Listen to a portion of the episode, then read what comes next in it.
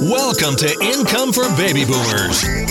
If you want to learn about exciting new businesses each week from other boomers who speak your language and have started a unique and profitable business from home, you have come to the right place. For those who would like to try some of these low investment opportunities, stay tuned. We'll help you get started in your own profitable adventure. Now, with your host and entrepreneur, Ken Queen. I'd like to introduce to you Michael and Mary Ruth Hanna, and they have been entrepreneurs, forced into entrepreneurship, and maybe even long before that. How are you doing, Mary, Ruth, and how are you doing, Michael? Great. Thanks for having us on. Yep, doing great. Thank you. Fantastic. And I know I know your story, and others don't. Uh, how uh, you went into the office one day, and then the office was no more. and uh, a lot of people have started business that way. But just to go back further for a moment for for the two of you, when was your first experience uh, being entrepreneurs, or was this the first one? This was our first um, foray into a true brick and mortar retail business. Uh, prior to that, Mary Ruth had a number of years of experience uh, involved in real estate, buying and uh, selling properties. Um, so I wouldn't say that our current venture is brand new to us uh, as far as being entrepreneurs goes but it certainly is the first time we've ever worked with large numbers of the public on a daily basis. So, Mary Ruth, when you got into the investment business, what how did that all start? What caused you to um, buy that first investment property? So I was we've always liked real estate and I had a real desk job. I was in sales, job sharing with someone because I had young children and I just decided it wasn't anything that I was enjoying. And I remember looking at Michael one day and saying, "You know what? I'm going to do this I'm going to try to buy a house and fix it up and sell it. So I did that and I did it for about maybe 10 years and it was great because I could be with the kids when they were not in school and I would fix mm. up the houses. I had a crew of contractors who I'd work with and I'd do about one a year and it was just enough to make enough money so that I didn't have to go to an office. So your very first house, let's say we have some listeners right now, hey, they'd like to try this investment. But what would you uh, recommend that they do? You have to be willing to get down and dirty. It was our experience. The best deals are on houses that most people might not be willing to take on one of them, I remember Michael and I going and looking at a house, and he put his hand up in a vent, and a mouse ran down his arm. And I spent many days scrubbing woodwork that was just so filthy it hadn't been cleaned in 15 years. Those mm. are the kind of houses you're going to get the best deal on. What do you think, Michael? I would be very cautious at this point in the market because housing prices have come back. Rents across the United States have gone up significantly, so a lot of stuff is priced pretty high. So if you were to go down that road in real estate at this point, you need to explore neighborhoods if you can find them in your town or city that haven't been fully discovered, or find smaller towns where the real estate economy hasn't fully come back yet and keep an eye out for opportunities in smaller towns where the economy still has some room to grow. That's the advice that, that I would give on that count. And look, with owner financing and it's worked out really well for us as opposed to going through banks. Not as many fees, not as many requirements. So that's another advice. That's the best money. uh, the owner financing it. Yes, absolutely. So you see that there still is opportunity, but you could overpay if you're not careful right now. Is that what you're saying there, Michael? Uh, That's what I'm suggesting. I don't want to position myself as some kind of a real estate expert, but we do own a few rental properties. There are some things along the way that we kept um, mm-hmm. At the time, seemed pretty risky. Over the long run, it's worked out well. I think there are opportunities, but I think you have to be very selective. At least where we live in Portland, Oregon, the economy has come roaring back very quickly over the past year and a half. Rents have gone up dramatically, and that has brought up the price of real estate. So I would just suggest be careful and maybe be more location specific, finding opportunities in places that other people may not have already discovered. So you don't want to get the fully mature best spots. You want to get something that isn't going downhill, but uh, is on the lower level that may start to that's heading in the higher higher echelon of, of, of owners. I mean, the right answer is yes to that question. I, I'm not going to tell you that it's easy to figure that out or picture what a particular neighborhood is going to look like in 10 years, but yeah, it's a balancing act, just trying to make sure it pencils out. In a place like where we live, you want to make sure that the apartment, the world of apartments is not getting too overbuilt so that it's money well spent on if you do decide to make that kind of investment. All right. Okay. But it sounds like if you can, go after seller financing. We liked owner financing on a commercial Uh, property we bought recently because it was less expensive and it was there weren't as many requirements to meet, so it was fairly easy to get the financing through the owner financing, the seller financing, as you say. Okay. Now, your next venture after the real estate investment was the mattress business. Is that correct? Uh, that is true. That was our next uh, step into the world of entrepreneurship. I had, as you mentioned at the beginning, I had more of a corporate job working for a large media company, managing 40 people in a advertising sales department, and one day was called into my boss's office and told that I didn't know that I no longer had a job. So after many months of exploring different options, we looked at a lot of different things. We decided to open a a single location mattress store. I don't think we actually decided to open a mattress store. It evolved into opening a mattress store. Michael decided for some unknown reason that he wanted to sell a truckload of factory second mattresses and was talking to a friend about that at dinner one night and the friend said, Well, I know where we can get that truckload and so they bought it and sold those mattresses over a weekend or two. And so Michael said, Well that that was a little successful. Let's buy another one. And that's how the t- business turned into a full-time mattress store. Neither one of you had any background in mattresses or retail, even I guess. That is true. So you, we, a person can do that because there's a lot of listeners that don't have those backgrounds, but it can be done. I feel like mattresses, I mean, no, we didn't really know anything about mattresses, but it turns out that a mattress is a fairly simple product in a lot of mm-hmm. ways. It's very transparent. We are not high tech people, so we are not the kind of Mm-hmm. people who are going to sit around and invent some kind of a an app or some type I of hi- highly technical uh, device. We don't know how to write code or anything like that. So we have to keep. We were trying to keep an eye out for tangible things that we understand and that consumers may understand as well. So mattresses ultimately made a lot of sense to us. So let's go into detail of this if we could. So okay, uh, Mary Ruth, you've you got the first load and you rented a temporary place or or what? Yeah, that was actually Yourself. Michael. I didn't step in until about six weeks into the game. He Still started and he sold the first truckload and then as it started to get busier I thought that he could use some of my organizational skills and that's when I stepped in. So I was late into the game. It took me six weeks to get in. But this is about um, this is back. The store itself opened January second, 2010. But the kind of big picture, or a little bit of details leading up to that, was in November of 2009. I started uh, looking for a place that we could rent on a temporary basis. At that point in Portland, Oregon, at least, there were a lot of vacant commercial buildings. It was the height of the recession. We had our pick of the litter, so to speak, and I found an old car lot that had gone out of business, and it was a big, beautiful, modern indoor location. And I went to the owner of this building who had just got lost his Chrysler dealership and told him, "Hey, I can pay you a thousand bucks for the month of January." And he said, "Terrific." So I we used a home equity line of credit against the house that we own and borrowed eight thousand dollars to purchase the truckload of mattresses, a thousand dollars to pay the rent in advance, and then um, I invited a friend to help me do the deliveries, and we got this truckload of mattresses and we laid them all out on the floor of this old indoor car dealership. Then I, um, when we opened our doors on January second, 2010. I went on to Craigslist and started putting all the inventory onto Craigslist with photographs of these mattresses, and people started coming to buy them. So what would you say your secret was? Uh, being seconds, you could beat everyone's prices, or Um, pricing was important. Uh, the location was important. Keeping our initial costs down was really important. Uh, we borrowed a friend's pickup truck at the very beginning to use that to do the deliveries.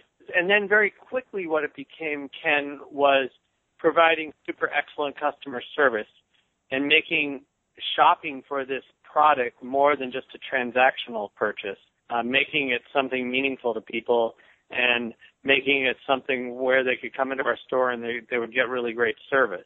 That was kind of the initial part. Fairly quickly after we got going, um, we started to understand that we could uh, work with local manufacturers. That it turns out there's a lot of mattresses manufactured in the United States, and and there's a bunch of different manufacturers in the Portland, Oregon area. So we Yeah. started working with local manufacturers, and that became kind of our hallmark, and that is uh, locally made mattresses. And did you put your own name on it so that there wouldn't be a problem with pricing, you know, compared to other people they were supplying or something, or did you, or do you were you using Sealy and all the the big names? So that's a good question. We have never used Sealy, Simmons, or Tempur-Pedic. We've intentionally avoided those mattress names. We are using medium-sized local manufacturers, and frankly, we don't use any brand names for the most part. Most of our mattresses, we put our own um, private label on. We just call them mattress lot mattresses. Um, we get a few memory foams from out of state and some all-natural latex mattresses um, that have a brand name, but many of the mattresses are just our own in-house label. We've stayed away from brand names. We um, live in a neighborhood um, and in a city that buying local is very important. Having its natural products is very important. So people tend to steer away from the big names.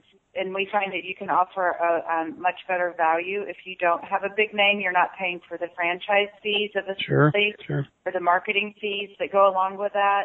And so we're able to offer just as good of a product for a lot less money, frankly. Mhm. And if there's a warranty issue, you're not going down the chain of command to get it fixed. It's us calling our rep at the factory saying, here's a problem, and it's taken care of within a week. And so people really like that. So you mentioned memory mattresses, so that's a little off the beaten trail. Did you get into water beds or anything else like that? Uh, no, no water beds. The other thing I was going to mention, Ken, that related to mattresses, and, and this is something that could be related to a lot of industries. In Portland, Oregon, we knew from a from a tiny bit of research that we did, and we did not do a lot of research, but it came to our attention that in Portland, Oregon, the annual expenditures on mattresses are approximately 140 million dollars a year, maybe a little bit more. How big an area? Is that all U.S. You mean, or No, that's just in Portland, Oregon. There's a million households in Portland, Oregon metro area. My point is, you don't need to own a huge portion of that market. If you get just a tiny fraction of that market, like 1% or 1.5%, you can make a living. You can create a business. And that's all we've done. We don't need to dominate or own the entire mattress market in Portland, Oregon. We just need a tiny sliver of that pie and we can make a living. Okay, so let let's go to some of our listeners. Okay, I'm in Clearwater, Florida, which we have all kinds of manufacturers around here for sure of mattresses. How easy is it in today's market to start doing what you're doing right now in the mattress field? I'm not sure that I can tell you it's super easy. I don't have the exact formula. So I think that you could take any product and use our formula and be successful. And I'm good. And I, Michael's mentioned this before, but the formula for success is excellent customer service, never having a dissatisfied customer. So Mhm. if you have the stomach in Florida to buy a bunch of mattresses and be able to say the customer is always right, even if it costs you quite a bit of money, you're going to start getting good reviews.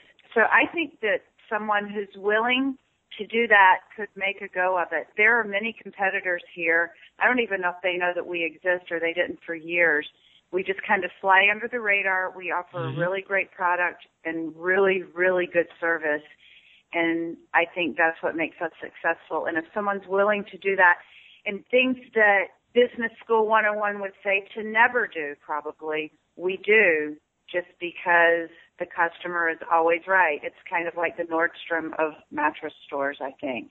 Mm-hmm. I would agree. I don't think that what we're doing in Portland, Oregon would be that much different in a place like Phoenix or Clearwater, Florida or Miami or Knoxville, Tennessee. I, I would imagine it could work, but it really comes down to customer service and trying to do something a little bit different in a very crowded marketplace. Anybody listening to this podcast, if you watch TV in any city in America, you're going to see loads of mattress store commercials.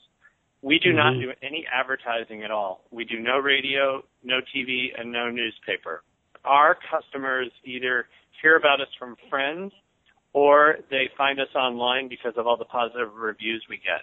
So how do you uh, build yourself up online? Are you writing articles every day, or what, what kind of things are you doing there? Nope, we have a website. We have a guy who we pay a very small amount every month who's just a super great guy. He happens to live in Florida. As it so happens, if anybody needs an SEO person, they can call me offline and I'll introduce you to my our friend Todd. Right. If you search for mattress stores in Portland, Oregon on Google, our website appears very high up organically and that's a very critical part of the business. A lot of our customers write reviews about us, so if you go to Yelp or Google and you type in mattress store Portland, Oregon, or if you typed into Google right now, type in the words, what is the best mattress store in Portland, Oregon, our store is going to pop up at or near the top. That came from uh, some pretty good search engine optimization, but it also came from just providing consistently good customer service. And the other mattress stores spend in a market, in some of the Florida markets, will spend many, many hundreds of thousands of dollars a year to promote themselves on TV and radio. Um, we don't spend any of that money. Mary Ruth, you're kind of into the numbers in that. What do you think is realistic for someone to start a mattress store? I mean, I know it's going to vary depending on the rent in different places, but what do you think would be a kind of a, a realistic a price before someone should even try to do it?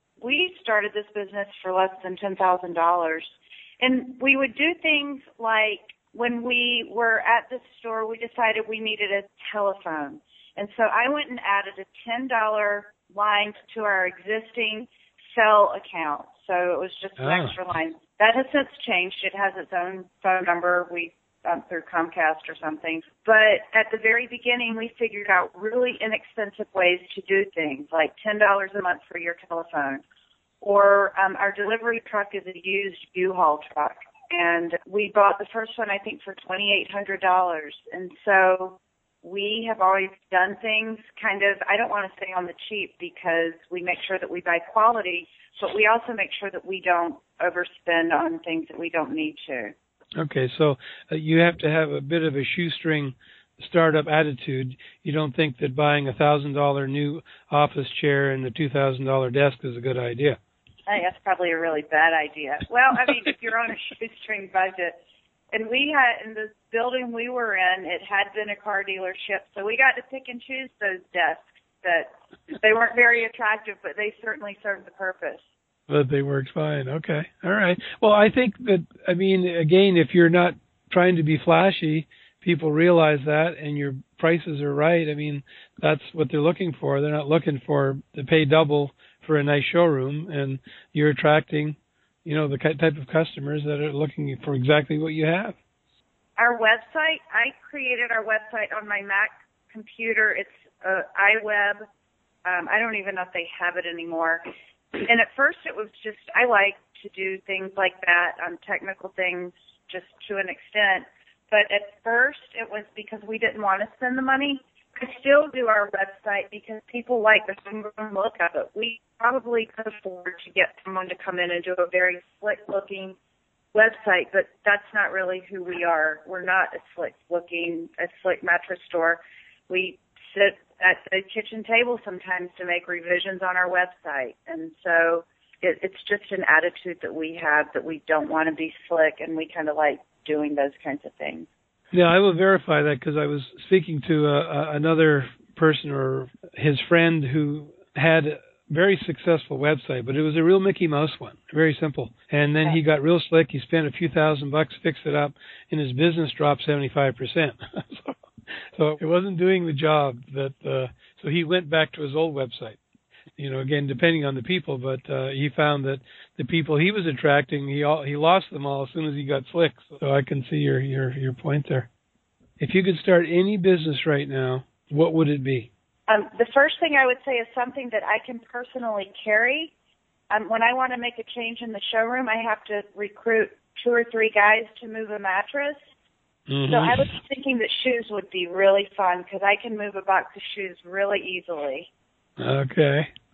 So uh, uh, weight is an important thing to consider. if you like to rearrange things, having a mattress store, it's hard to do that on a frequent basis. You you got to have some able-bodied people to help you with that. I can tell you what business I would not start, and I, maybe some of your listeners will be crestfallen to hear this. I would never start a restaurant. Uh, I agree. Too much work. It's too much work. it's too many moving parts. And when we were first thinking about starting a business, we thought about restaurants for about a minute and just it's just too much. So that's coming straight from me. I can't tell you that's good or bad advice, but but thank I, goodness there are people out there who want to do that. Because we like going to good yeah. restaurants, but we would never start a restaurant. So, uh, just as far as elbow grease here for your business, what kind of hours did both of you put in those first six months a year? I mean, the first couple of years, I, I feel like we worked very hard, especially the first year. We still had kids living at home. Our kids have since moved, gone off to college. Um, but at that time, I was carrying a lot, unloading trucks by myself, moving mattresses around, doing deliveries. Mary Ruth was always running the store and doing the sales. Um, in those days, I mean, this it was for sure a five to seven day week deal. Fast forward five and a half years, and we're at a place now where we've got some really great managers in place, and we do not have to work five to seven days a week. Uh, we've been able to cut our hours back significantly and try to focus more on the big picture. Um, but at the very beginning, uh, we were there a lot, a lot of hours. Right. So um, this past fall, we had kind of a series of unfortunate events. Uh, well, actually, one was great. Our manage, store manager, who's been with us since March of our first year, she started as a salesperson and she's now store manager.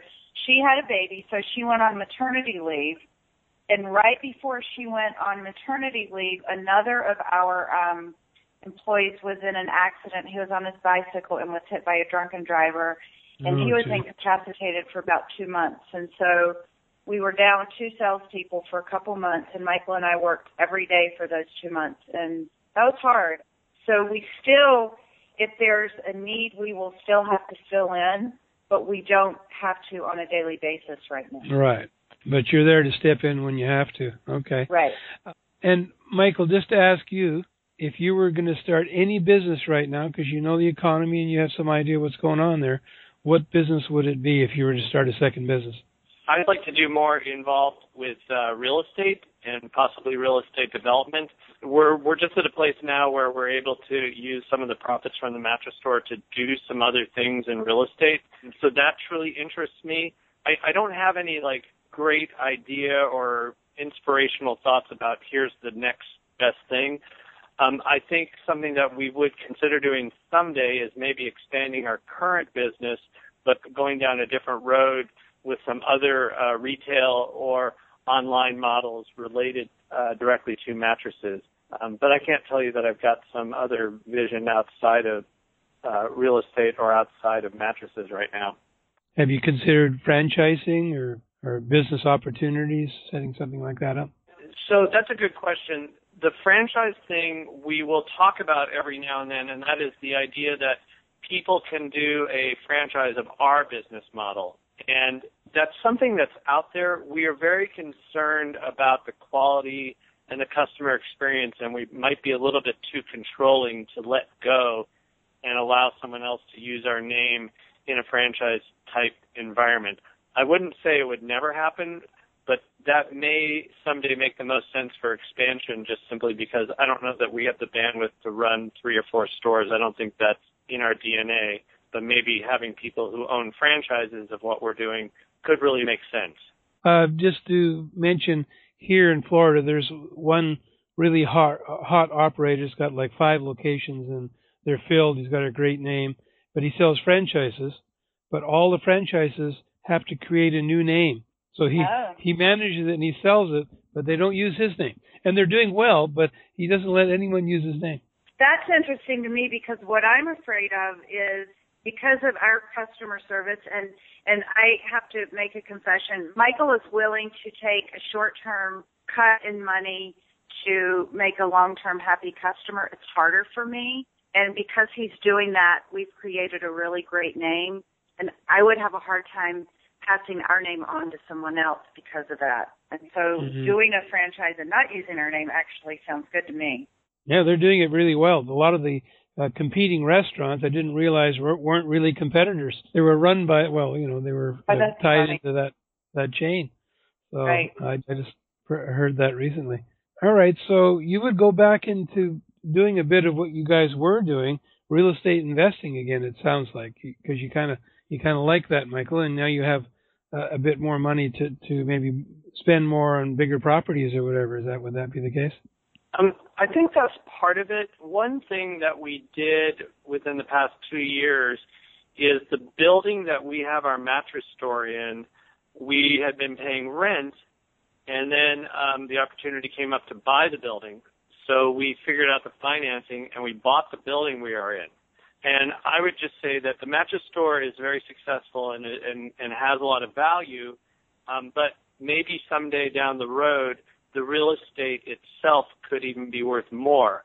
And that part of the exit strategy is selling the business someday. We're talking 10 plus years from now. And then those people who buy it pay us rent. So there's, if, if you're heading down the road in retail, retail sales, brick and mortar, at least our experience has shown that it's a, it's a good idea, if possible, to buy the building that you're in. That in the long run, that can make a lot of sense. Um, so we're really happy that we did that, and now we are always kind of on the lookout for other opportunities uh, related to real estate and trying to get creative on financing, whether it's seller financing or possibly bank financing. But we're trying to learn more about how financing can work and can help us increase uh, cash flow on real estate investments. I have to agree 100% with you. I started a, an online book company. I had 300,000 books, and I had to get bigger and bigger and bigger buildings. And then the last building couldn't find anything that I could rent, so I had to buy one. And uh, at the end of that seven years, I made uh, almost as much money from when I, when I sold the building for, than from the seven years of working in the business. Right. For some reason, we've always liked real estate, and 20 years ago, 22 years ago, we um, were living in a house in an old neighborhood in Portland, and the duplex came for sale next door. And mm-hmm. we decided that we would rather choose our neighbors than take a chance on who was going to live there. Mm-hmm. And we mm-hmm. bought that property when Portland was actually affordable. It's not very affordable now, but that has allowed us because it's grown in value. And that's actually, we probably used the line of credit on that or another building that we have to start this building, this business. So we've always had liked to play with real estate, and um, we really believe in it. It, uh, it sounds. No, I, you have to correct me if I'm wrong, but it sounds like you like to live within your means and and to invest rather than living too flashy a life. It sounds like. Would that be right there? Yeah, that's absolutely true. You'll see that we both drive very down to earth cars. Uh, we like to pay cash for things. Um, mm-hmm. We are constantly, as we build up profits in the business, that money, the largest part of that money, well, it's paying for kids to go to college, but it's also going to pay down debt on uh, real estate investments. And so you're you're absolutely right. You'll if you saw our house, it's nothing. You know, it's nothing. We don't live in any kind of huge McMansion. Our cars mm-hmm. are always been relatively modest, and we just make sure we're trying to pay off debt as much as possible.